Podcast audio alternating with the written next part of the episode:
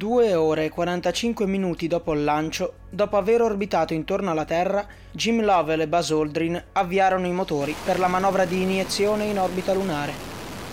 Completata l'accensione, fu il momento di sganciare il modulo di comando da quello che restava del gigantesco razzo Saturno 5, girarsi, agganciare il modulo lunare e proseguire verso la Luna. Ok Houston, abbiamo agganciato il LEM e sembra tutto a posto. Possiamo riposarci? Negativo 18, abbiamo un messaggio per voi. Apollo 18 qui base lunare LK, mi ricevete? Guarda un po' chi si fa sentire, la vacanziera. Come va lassù, Valentina? Potrebbe andare peggio. Vedete di metterci poco voi altri. Saremo da te in un lampo, tranquillo. Ti riporteremo a casa. Su Mayflower c'è più spazio per tutti. Mayflower? Base LK, Houston. I ragazzi hanno chiamato il loro modulo di comando Mayflower, come la nave che portò i padri pellegrini in America, mentre il modulo lunare l'hanno chiamato Atlantis. Tozza americaneschi ed Irmo. Che porcata americana. Preferisco le semplici ed infallibili sequenze di lettere e numeri. Mentre le ore passavano, i due equipaggi familiarizzavano alla radio. Lentamente la reticente e rigida Tereshkova iniziò ad aprirsi con i colleghi americani. Buona in questa missione l'hai fatta. Cioè? Hai piantato la bandiera sovietica sulla luna, diamine. Nessuno lo saprà mai, è vero, ma almeno sarà successo. Il presidente Nixon si metterebbe le mani nei capelli se solo venisse a sapere. È vero, Buzz? Concordo. Ah, da. La bandiera. Che hai, Valentina? Houston, non siamo collegati con Mosca, vero? Negativo base LK, se non sei connessa tu, siamo soli. Ricevuto, Houston. La verità è che non ho piantato nessuna bandiera. Quando ho toccato il sole lunare avevo nelle cuffie le urla del compagno cosmonauta Grevuskin. Sono rimasta dentro il modulo fino a quando non abbiamo perso il contatto con la Soyuz. Dopo c'è stato solo silenzio. Mosca sapeva che ero spacciata e anche io. Quando poi hanno deciso di mandarmi i rifornimenti, beh, non ero dell'umore per alzare una bandiera su questa sabbia grigia. E poi il Politburo ha deciso che la mia missione sarebbe rimasta segreta, quindi niente trasmissioni televisive. Ecco il punto che senso aveva piantare una bandiera che nessuno avrebbe mai visto. Ho lasciato perdere. Voi americani potete stare tranquilli. Le uniche bandiere sulla Luna sono le vostre. Ti capiamo, Valentina. Sei stata fin troppo coraggiosa a resistere per tutti quei mesi, da sola, lassù. Fingere che vada che tutto bene è inutile. Era stato certamente difficile per la cosmonauta andare avanti per tutto quel tempo. Il fatto che non avesse piantato alcuna bandiera sulla Luna era assolutamente comprensibile, al punto che lo stesso controllo missione di Mosca non aveva verificato che quel semplice gesto simbolico fosse avvenuto. Finalmente venne il momento di dormire per gli astronauti di Apollo 18. Come da prassi, a bordo spensero la trasmissione radio verso Houston, che rimaneva dunque all'oscuro di tutto quello che avveniva sulla capsula. Jim Lovell e Buzz Aldrin devono aver discusso a lungo prima di riaccendere il trasmettitore, questa volta verso la sola base lunare LK. Base LK qui Mayflower. Valentina, sei ancora in piedi? Da affermativo, Mayflower. Che succede, ragazzi? Val, io e Buzz abbiamo parlato un po'. Te lo dico molto direttamente. Secondo noi dovresti piantare quella bandiera. Che diamine stai dicendo? Val, noi capiamo perfettamente come ti senti. Mm, Anzi, no, probabilmente non siamo in grado di capire. Però una cosa è certa, eh, sulla Luna voi sovietici ci siete arrivati. E ci siete arrivati a costo di grandi difficoltà. E ci siete arrivati grazie alla perseveranza dei vostri tecnici. E anche grazie al sacrificio di molti, soprattutto del tuo compagno Grevuzkin. La storia non ricorderà nulla di tutto questo, ma se tutto deve restare segreto, allora tanto vale fare le cose per bene. Pianta quella bandiera, Valentina, e lo diciamo a nostro svantaggio, ma fidati, se non lo farai resterà il tuo più grande rimpianto. Io. Io. Val, se fossi al tuo posto io lo farei. E lo farei vedere a tutti coloro che possono. Non lasciare che questa tua impresa venga cancellata totalmente dalla storia. Lascia che almeno gli archivi si ricordino di te e di Grevuskin. Io non lo so, devo pensarci. Possiamo solo immaginare il caos nella mente della Tereshkova. Per diverse ore tutto tacque. Ma alle 17.40 dell'8 ottobre 1976, ora di Houston, o se preferite alle 2.40 del mattino del 9 ottobre, ora di Mosca, un segnale arrivò ai due centri di controllo missione. Era una trasmissione televisiva proveniente da una telecamera a colori situata accanto alla scaletta esterna del modulo LK, sulla Luna.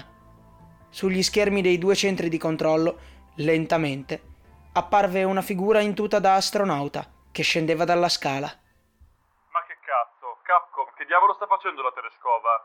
Non ho idea, volo. Verifico. Base LK qui Houston. Stiamo ricevendo una trasmissione televisiva a colori. Che succede? Houston Mayflower, stiamo perdendo qualcosa, John? Mayflower, sembra che Valentina stia scendendo dal modulo LK e che abbia deciso di farsi vedere. Ah, chissà cosa vorrà mai fare. Lo sapevo, quei due c'entrano qualcosa. Che cazzo l'hanno detto? Mayflower, voi sapete qualcosa? Negativo, Houston. Come potremmo? Sugli schermi di Houston e Mosca, Valentina Tereshkova era ormai scesa dal suo piccolo modulo e si era allontanata. Ora, al centro dell'inquadratura, il personale sulla Terra la vide piantare al suolo un bastone d'acciaio. Lentamente, la cosmonauta estrasse dall'asta un sottile tubo che fissò alla cima del bastone, in orizzontale. Poi, lentamente, la Tereshkova mise mano ad una delle tasche della sua tuta spaziale, tirando fuori un drappo rosso. Lo aprì e lo fissò all'asta appena assemblata. La bandiera dell'Unione Sovietica si stagliava ora contro il desertico paesaggio lunare. Poi, solennemente, la cosmonauta pronunciò alcune frasi in russo, che ovviamente a Houston non capirono. Terminato il discorso, la Tereshkova cambiò lingua. Mi rivolgo ora al controllo missione di Houston e ai colleghi di Apollo 18. Vi ripeto le stesse cose che ho detto ai compagni del centro controllo di Mosca. La mia missione, Soyuz 7KLOK2, aveva l'obiettivo di portare una donna sovietica a camminare sulla Luna. Questo obiettivo è stato raggiunto, ma è stato raggiunto a caro prezzo. Il compagno cosmonauta Anatoly Nikolaevich Grevuzkin è caduto perché la missione avesse successo. Questa bandiera, segno del coraggio e della perseveranza dell'Unione Sovietica, sventola anche per lui. Sugli schermi, la Tereshkova assunse una posizione di attenti, resa goffa dall'ingombrante tuta spaziale, e si portò la mano destra al casco, in un saluto militare, in ricordo del collega deceduto. A Houston, ma immaginiamo anche a Mosca, il silenzio divenne assordante. Fu Buzz Aldrin a romperlo. Temo che io e Jim ci siamo appena persi un momento spettacolare. Ma in ogni caso, brava Valentina, così si fa. Anatoli resterà per sempre sulla Luna ed è giusto che la sua bandiera stia con lui. Credo tu abbia ragione.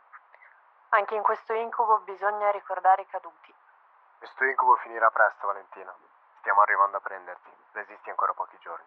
Da, lo farò. E non piangere. Sei una donna sovietica, no? Noi capitalisti occidentali vi immaginiamo fredde, granitiche. Non distruggere questa convinzione. Niet, non lo farò.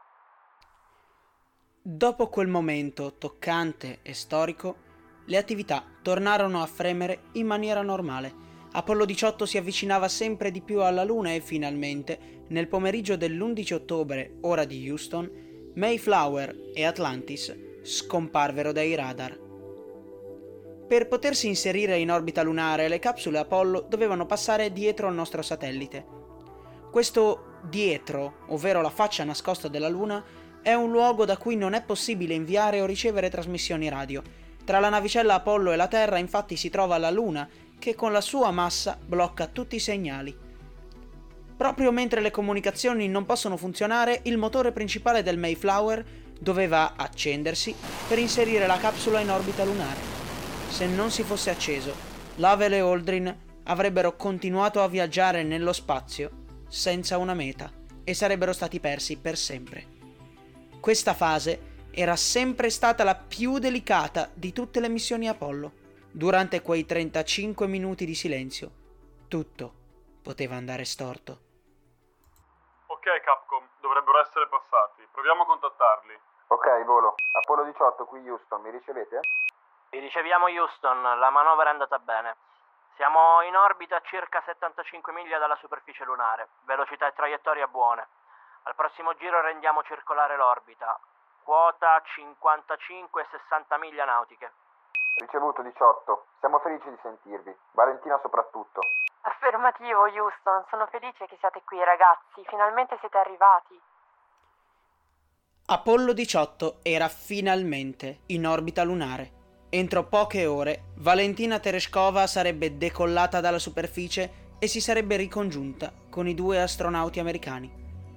O almeno questo era il piano. Ma il destino, ancora una volta, aveva in mente altro. Tornare a casa non sarebbe stata una passeggiata.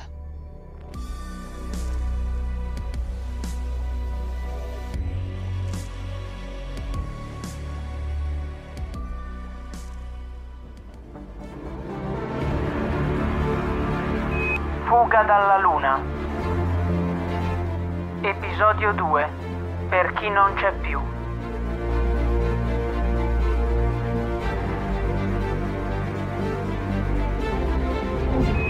Scrittura e montaggio di Umberto Cascone. Con le voci di Umberto Cascone, Luca Bergamini. Gianluca Croce. Aurora Sala. Massimiliano Carastro. Niccolò Trasatti.